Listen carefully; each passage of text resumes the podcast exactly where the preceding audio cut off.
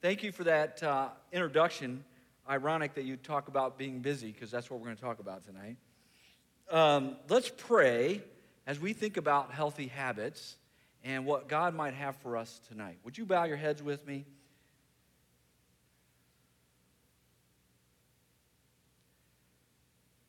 Lord, it is our hope that in the stillness of this room, you might meet us. That the clatter and the pace of life outside of this room might be stilled, quiet for a moment, so that we can hear your voice clearly and be among the people who obey you. So, come, speak to us today. We look forward to what you're going to say to us. In your good name, amen. Well, it was a day very different than today. The sun was out, the temperatures were warm, high, fluffy clouds spotted the sky, and my wife and I had what we thought was a genius idea we needed to go to the local Walmart and buy what every kid wants a slip and slide. How many of you know what a slip and slide is? How many of you have gone down a slip and slide? You've gone down, okay. So you know what we're talking about. So I thought that in order to augment the experience for my children, that the best way to do this was to set the slip and slide on the hill in our backyard going downhill, right? Because there's something about velocity that every guy loves, right? And so I set up the slip and slide. I got the water going, and there it was, man. Our kids were cruising down the slip and slide. And then they started to taunt me. These kids of mine. I'm standing on the deck, they're running right past me, right down the slide. And then they were like, Dad, you got to try this. Dad, you need to do this. Dad, it would be great if you would come and join us. And I kept refusing, but eventually my resistance wore down, and I said to my wife, Hey, if you could go open the gate to the fence, because we had a fenced in backyard, I said, If you could open the gate to the fence, that would, I will go and change, and I will come back, and I will enjoy this moment with my children, right? You know what I'm talking about. I mean, this is the kind of day you wish for as a parent, right? Our beautiful weeping willow tree and the clouds and the sun, and I'm going to be a part of it with my kids. So I go change, and I come around the outside of the front of the house where my kids can't see me. Now I've got my glasses on because I, if I don't if I don't have my glasses on, I'm not hitting the slip and slide. Okay, so I've got my glasses on, and I come screaming, literally, screaming around the front of the house.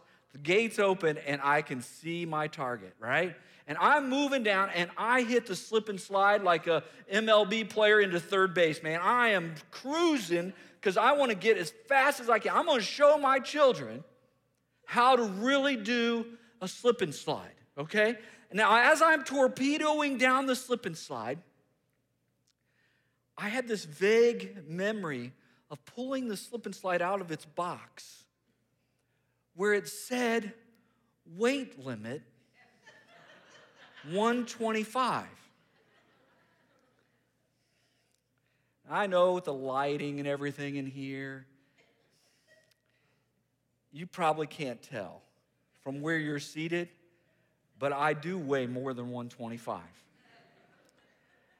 And I came down that slip and slide, and do you see in that image, there's this like little blue inflatable at the end of the slip and slide that's intended to stop you? Well, there was no way that thing was going to stop me. I went up over this inflatable, and as I go over the inflatable in my effort to halt this uh, escapade, I grabbed the blue inflatable, ripped that sucker right off. But in the process of ripping off the blue inflatable now, my hands are behind me. So now I am torpedoing headfirst down the hill. Remember the hill? Down the hill as I'm going down. And now, the, the weeping willow tree that I referenced had roots that, was, that were breaking through the ground, and they, they decided to try to stop me. And so they were just scratching across my chest, you know, and so I had lines going down my chest, and I'm still cruising down. did I mention the fence? Was that a part of my earlier? So I decided, wisdom now, that the best way to stop, in fact, the only way to stop, was to just go ahead and plant my face squarely into that chain link fence, which I did successfully, and I did stop. I did actually. And I hit that fence, and then I've got fence lines, of course, on my face. My glasses are crooked.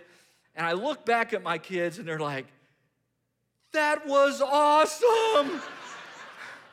Dad, can you do that again? You know? I did it a few more times, not nearly with that velocity, I promise. It was great, it was awesome. But I say all that as a metaphor for what it appears to be our reality today. That for many of us, we are on a fast slip and slide headed toward a fence. The velocity at which most of us live our lives this day seems out of control. And it's not just me making that observation. Back in September, I was at a Barnes & Noble bookstore in Columbus, Ohio. I was there for a visit with my family and wandered in there and decided I'd go up to the Christian section. It was a huge Barnes & Noble, two floors. I'm up there, here's the Christian section. And as I look at the books, I realize that the Barnes & Noble staff, they're smart. They realize what's going on in the lives of people and what will sell books. That's their job is to sell books. And so those outward facing books where you can see the cover of the book were these. Do you see those titles? I mean, it was stark. I just stood there looking around. I'm like, oh my goodness. And I just started taking pictures of the books, right? We're all freaking out, one of the book's title is. Overcoming when you feel overwhelmed. The ruthless elimination of hurry in the books go on. There's some trend going on here that I realized. It's not just me feeling that life is wound up and set off on a new velocity. It seems that we're living in a day of a hyperdrive world. Am I the only one that feels overworked and tired and underappreciated and overwhelmed? It seems like that's the new epidemic of our age coming out of COVID 19. We seem addicted to the pace. And sociologists have a word for this. They call it hurry sickness. It's a term that was coined back in 1974, believe it or not. Hurry sickness. And we become addicted to this chronic rush. We're in a hurry to get everywhere.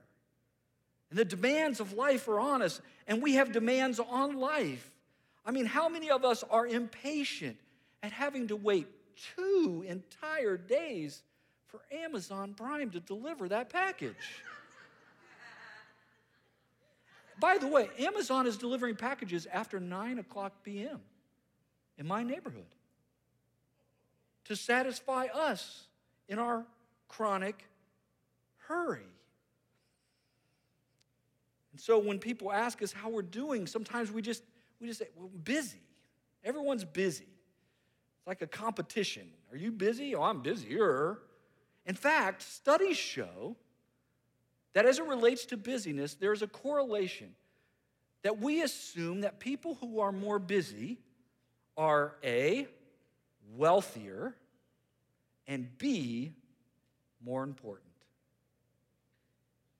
Wealthy people or busy people are wealthier and more important. Our identity has become attached to just being busy people. And the cost is high. Because it strikes me that if we're so busy and there's no margin, we don't have time to listen to one another anymore. We don't have time to love one another. And we don't have time for breathless wonder. We don't have time to stop and see the sunset or the sunrise in our lives anymore because we're in a hurry to get somewhere. We're on a slip and slide after all. We're trying to get to the end as fast as we can. Well, it wasn't supposed to always be this way. I want you to know that. In 1967, The Senate subcommittee heard testimony from experts who were studying the technology and the computers of that day, and they reported in 1967 that within 20 years, 1987, the average adult United States worker would be working on average 22 hours a week, 27 weeks of the year. Right. Did I miss that, by the way? I lived through that year. I don't remember that happening in my journey. Didn't happen. Our world is warp speed. We're on a fast course, spinning round and round. One person refers to it as pathological busyness. But, but if we would slow down just for a moment, if we would step off the slip and slide, in the quietness, there emerges some eternal questions. questions like Is this the life Jesus came to die for? Where's the abundant life, the full life that Jesus speaks of? And how do I get through life without all the hustle? You ever wonder those questions? If you're one of those who's hustling through life, gasping for air, you're on the slip and slide of life, I've got good news. Jesus offers you an invitation to a different style of life. He offers us a gentle invitation to his way of living.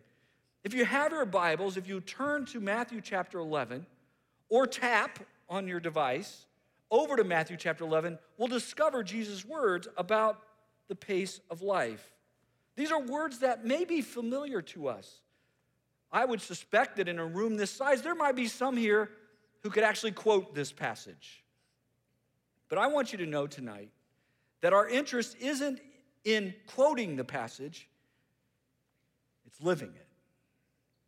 Some Bible passages are hard to understand, some are easy to understand, but hard to live. This is one of those verses. Matthew chapter 11, verse 28, Jesus' invitation says, Come to me. All of you who are weary and burdened, and I will give you rest. Take my yoke upon you and learn from me. For I am gentle and humble in heart, and you will find rest for your souls. Not just physical rest, internal rest, rest for your souls. For my yoke is easy and my burden is light. Come to me, all you who are weary or burdened. Isn't that a, a great line? Come to me, weary and burdened. Those are significant words in the time of Jesus. Weariness was actually the word that was borrowed from a word that meant to cut down. It meant to have a machete and kind of work your way through the jungles, cut down, fragment, separate. Some people, that's how life feels. Right? Got life over there, got life over there. Life over here, life over there. Trying to keep it all juggled. And then he uses the word burden. It's a nautical term, actually, in its origin. It, it meant for a ship to have a load so heavy that the boat would begin to sink and take on water. Mm-hmm. Does that feel like life to you? Does it feel like you're taking on water and the boat's sinking? If so, Jesus says, Well, come to me. Come to me, and then he gives another verb take my yoke upon you. We, we know what a yoke is it's, you know, a, this attachment device that allows one strong, mature, experienced animal to be attached to an immature, inexperienced, weaker animal, and often for the purpose of training. And as the animals are attached to each other, they walk together, strength of one helping the other. In a sense, Jesus' invitation is attach yourself to me. But it meant more than that. It was a first century idiom that really meant uh, all rabbis had a yoke. All rabbis had a yoke in that day. Jesus' yoke was to tell people, by the way, there's a different way of living. So the yoke of a rabbi was how a rabbi was to live and how he's inviting people to live, how he's inviting people to, to think about life and to develop their perspective on life and how they were to overcome the burdens of life. Every rabbi had a yoke. But what was unique to Jesus in this particular statement was when he went on to say, Take my yoke upon you and learn from me. For I am gentle and humble in heart, and you'll find rest for your souls. For my yoke is easy, and my burden is light. I said that this is one of those verses that we might know something about. We've heard it before, maybe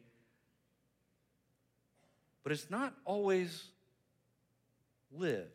There's a dynamic in the passage that sometimes we, we miss. We, we think, well, I've come to Jesus. I've, I've been at the altar. I, I went forward at a camp.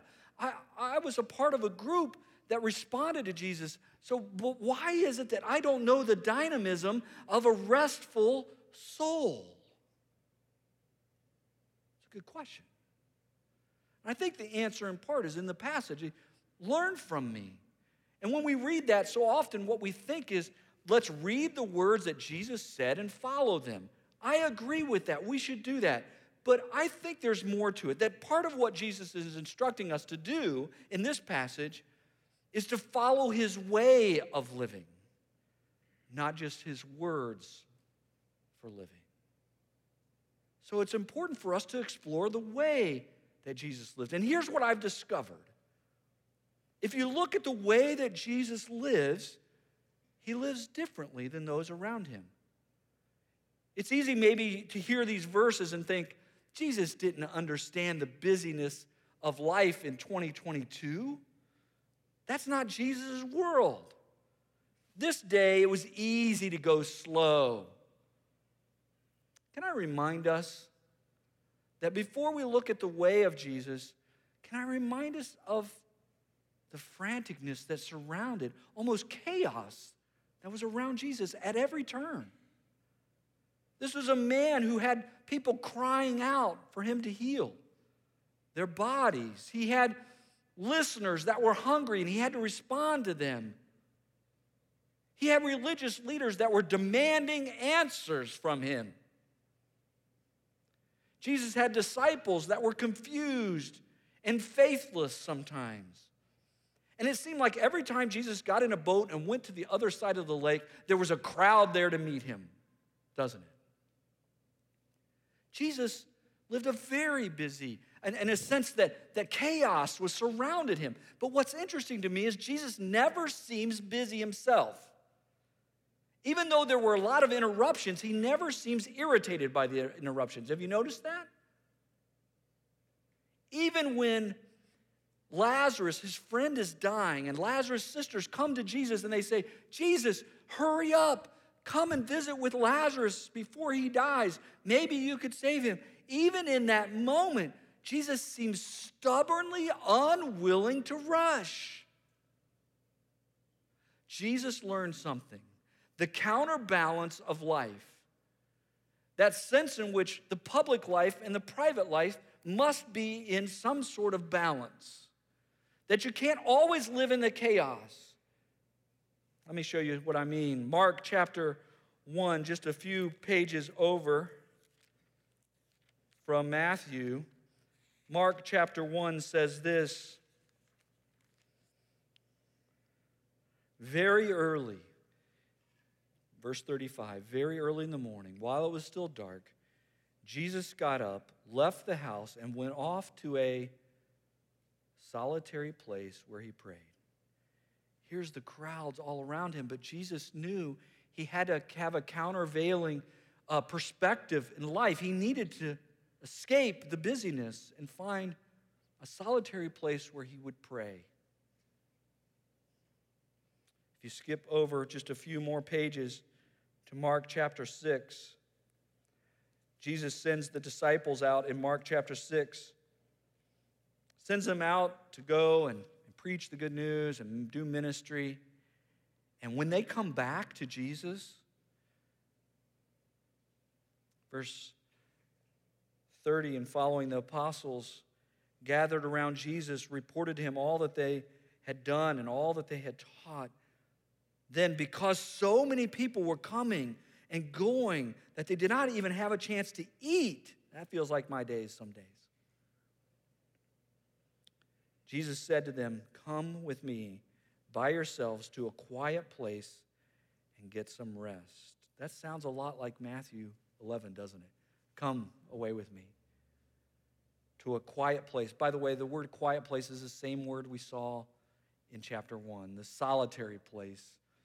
It's used 33 times in the Gospels and it's interpreted in different ways, but it's the same word. In fact, it's found in the next verse as well. So they went away by themselves in a boat to a solitary place. But now the crowds are pressing in, and Jesus feeds the 5,000. Then, if you skip down to verse 44, immediately after Jesus had done that, immediately Jesus made his disciples get into a boat and go on ahead of him while he dismissed the crowd. After leaving them, look what he did. He went up on a mountainside to pray. Do you see the rhythms? See, the way of Jesus involves an intentional rhythm of unhurrying through life. It was Jesus' counter habits to the chaos, counter habits of rest and prayer and solitude. It was solitude that gave Jesus power in his moments with the crowd. It was when Jesus was alone with his Father that he had compassion with people. It was his private life that gave power to his public ministry. It was his balance, it was his sense of solitude and silence that sustained him in seasons of busyness. And this testimony is not reserved for Jesus alone. Let me show you some other places of slowing down, the call to slowing. Back in the Old Testament in Exodus chapter 14, you remember the story, right? Moses leads the Israelites out of Egypt, out of slavery. They come to a river's edge, or what was known as the Red Sea. And the Egyptian army is now pressing behind them. There's threat. What are they going to do? Exodus chapter 14, verse 14. Very simply, through, the, through Moses, the Lord says this The Lord will fight for you. You need only to be silent to be still. I don't know the life of a threatening army. Excuse me. But I know the need to let the Lord fight for me and for me to be still. There's a similar story actually in Isaiah chapter 30. Isaiah chapter 30. A threatening army is approaching Judah's capital. The Assyrian king is relentless, he's unstoppable. they need rescue. The people of God need rescue in that moment. And here's what the Lord says to Judah Isaiah chapter 30, verse 15. This is what the sovereign Lord, the Holy One of Israel, says. In repentance and rest is your salvation, and quietness and trust is your strength but you'd have none of it. I can be your strength. If you would just enter into quietness, if you would trust me, if you would rest, I'll save you, I'll deliver you. It is the persistent message of the Bible that God's people slow down in order to meet with Him, to know His strength in our life. But how do we do this? How do we go about it? Let me give us some practical suggestions for a sustained pace in this life. Slowing down will look different for everyone. From the stay at home parent to the corporate executive, it will look different. And the way that I slow down might be different than yours. So don't just take everything I say and just plop it into your journey and your calendar. It will look different for you. Adapt it. These are ever evolving go to disciplines in my life, but they help me guarantee a fenceless future. So, if you want to get on the unhurried revolution, let me suggest some ideas. Number one, parent your phone. Yep. It starts with that, that little device that is in your pocket and you take work everywhere you go because of it, right? They get a hold of you all the time. Every time it dings, you want to look at it. How many times a day does the average adult tap on their phone? Anyone want to guess? 2,617. Let me say that again. The average adult in the United States touches their phone 2,617 times. We have to parent our phone. Put the phone to bed when you put the kids to bed. That's a good, that's a good rule, right? Give your phone a timeout. Can I just remind us, seriously? I know that you're all very important. I am too. But it'd be okay if someone couldn't reach you for a little bit. Really.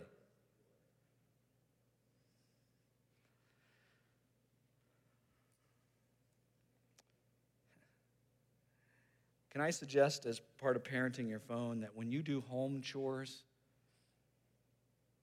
that you take the earbuds out and just be present? Man, I had to rake the leaves about three weeks ago in my yard, and I literally had the earbuds in. I was going down to do my chore, right? And I thought, you know what? I just want to smell the leaves and just be present in the moment. So just take the earbuds out. It's okay. Listen to the birds, listen to the snowfall. I'll let you think about that one. Here's what's scary about all this, friends. In the year 2000, the average adult attention span was clocked in at a whopping 12 seconds. 12 seconds. Since the digital revolution of 2012, the average adult attention span is down to eight seconds.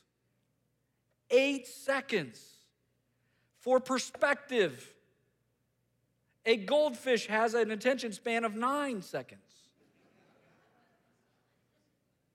Parent your phone. Number two, tame your TV.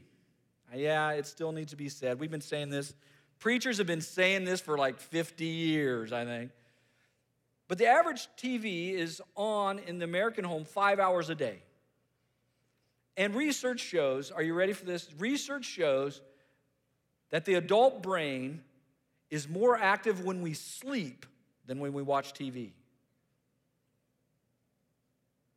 Which means that watching TV, you are closer to death than when you sleep. Can I just suggest that we detox from Netflix? By the way, how many of you have heard of Netflix days? Has anyone heard that yet at work? There's such a thing now. It's going around. Netflix days. Netflix days are days when you take off work so that you can binge watch the new Netflix series. That's a real thing. That is a real thing. And the CEO of Netflix was asked about the competition of all the other apps, right? Amazon Prime and Hulu. And this is what he said He said, Those are not our primary competition.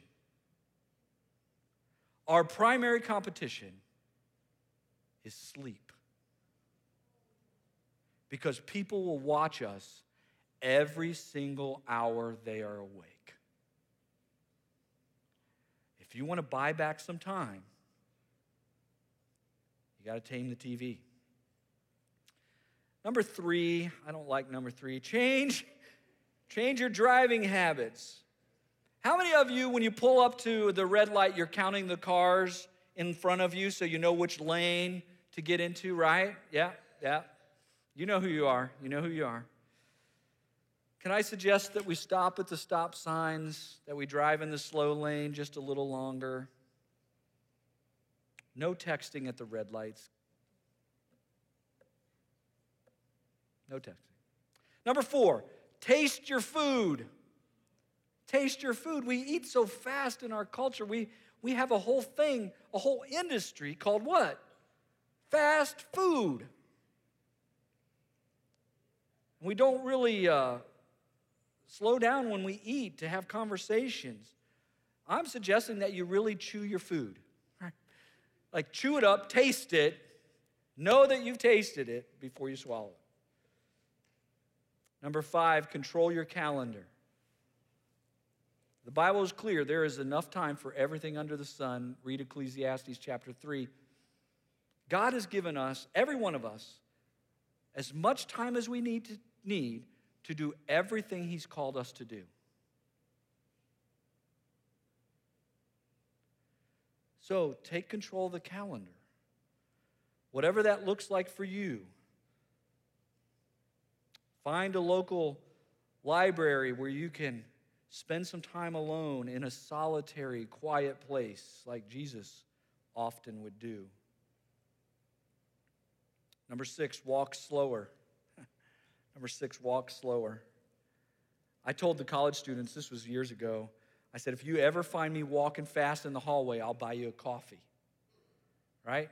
So commit to trying to walk slower or just walk, right? And number seven, Sabbath. Sabbath. It literally means to stop. I want you to know that I am a fan of guilt free napping right? We need to rest our bodies. And can I re- recommend that we don't just take a one day of rest, that we, we actually renew our commitment to vacations? 37% of the people in America only take seven days of vacation a year. They're leaving vacations on the table. Take those days without apology. Sabbath, Take a week long Sabbath to stop and engage the Lord. Well, many years ago, I was on a trip with a family. It was myself, my siblings. We're going to drive all the way down to the Outer Banks of North Carolina. It's a long trip, right? And we have four vehicles in our caravan, and off went my brothers. I mean, they were cruising because their goal was to get there as fast as you can. And many dads, we can experience that. We know what that is like, right? We stop for the, the break to get the gas and we got the stopwatch on. Like, come on, let's go. We got to make up the time when we get back on the highway, right? Well, I was committed to not going fast. So much so that when I got to the hotel for the first night, my brothers were laughing, like, man, we've been here an hour, you know? So on the way back from our trip, I'm committed to driving in the slow lane, driving the speed limit, they're off and running. And we see a sign for the New River Gorge Bridge. Let's show you the image of the New River Gorge Bridge. It's amazing. It was just a few miles off of the highway. The detour didn't cost us an entire hour. But we stopped, we pulled off, we climbed the wooden steps so we could take pictures.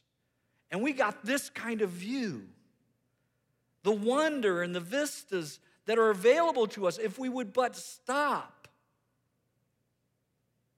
Unfortunately, on the interstate, nearly everything looks the same.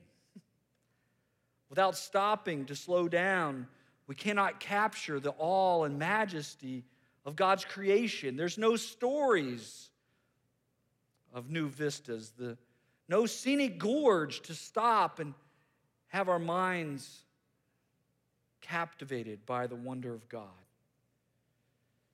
So, my closing challenge to you get off the interstate.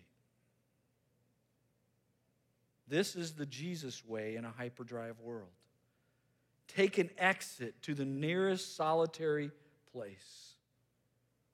Find some new rhythms of prayer and rest.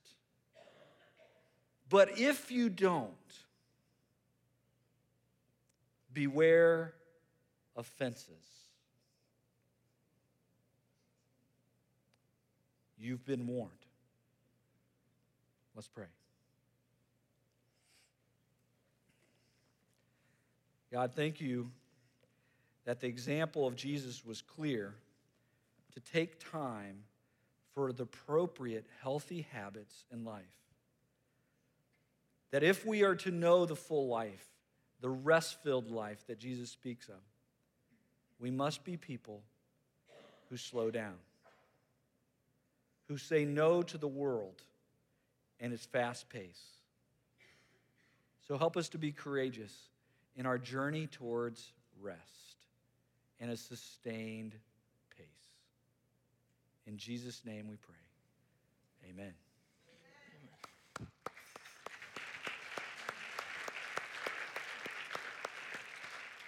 Thank you, Bill, so much for um, speaking that into our life. It's really important for us to learn to stop for a second and even use the example of Jesus to learn to stop and rest and go to the Father and pray and find rest in Him, go to Him to find rest. Um, thank you, Bill, again. Um, I invite you guys to stay for the rest of the service. We're going to um, celebrate some baptisms um, that we have from our service. Um, in Christ Community Church, we believe baptism not as a means to salvation, but uh, uh, something you show us, a demonstration of faith by saying to you guys, the public, declaring that Jesus is the Lord and Savior of their life. And we are super excited to um, celebrate with these, these guys today. I'm, Daryl, I'm going to go and give it to you. So you got it, man. Thanks, Brandon. So thank you. It's really a privilege to be able to celebrate this together. So this is my friend Quinn Andring. Quinn, how old are you? 11. 11. I was thinking about that question. You can only ask it of younger people in the in the baptistry. Thanks for answering that for us. Um, so Quinn, you're here to be baptized. So why do you want to be baptized? Um, I want to grow closer to God, and I think this is the next step. Yep, I agree with you, man. Um, I just want to tell you. So I, I have the privilege of knowing Quinn a little bit, and I see the life of Jesus in you, and um, I have seen it as uh, you help you share your parents and your family with um, foster brothers, particularly that I had a chance to know in a little bit too while you guys were ministering to them, and it's been a beautiful thing, and I'm really proud of you. I'm proud of the way you let Jesus' life live for you. So, Quinn, do you believe that Jesus is the Son of God, that He died, was buried, and rose again according to the Scriptures? Yes.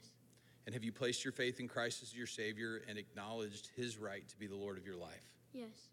Then, based upon your profession of faith in Jesus, it is my privilege to baptize you in the name of the Father, the Son, and the Holy Spirit.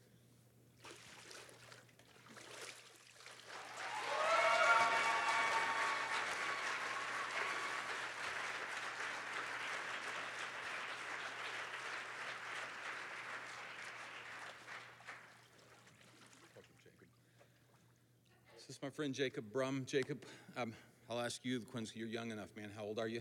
17. And I'm really proud of you for coming to be baptized uh, this weekend. So, why do you want to be baptized? Um, I want to extend my faith with Jesus Christ, and I know this is the first step towards my relationship getting better with Him. I'm really proud of you. At 17 years old, the decision you're making, this commitment, this baptism commitment, this is going to bear fruit in your life going forward. And so, this is a good thing. So, thanks for letting me be part of it as well. So, Jacob, have you do you believe that Jesus is the Son of God, that He died, was buried, and rose again according to the Scriptures? I do. And have you placed your faith in Him as your Savior and acknowledged His right to be Lord of your life? I have. And based on your confession of faith in Jesus, it is my privilege to baptize you in the name of the Father, the Son, and the Holy Spirit. Just go ahead and bend your knees.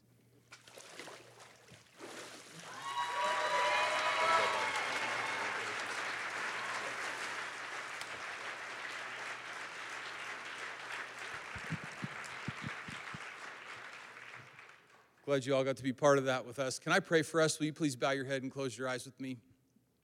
Lord, thank you for this celebration of new life in Jesus. Thank you for the commitment these young men are making uh, to you this weekend. Um, Jesus, it's our great privilege to be part of this. So, uh, myself and for our church family with their families, thank you for your work in our lives.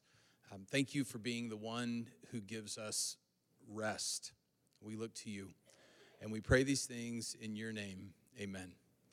God bless you guys. Have a great weekend. You're dismissed.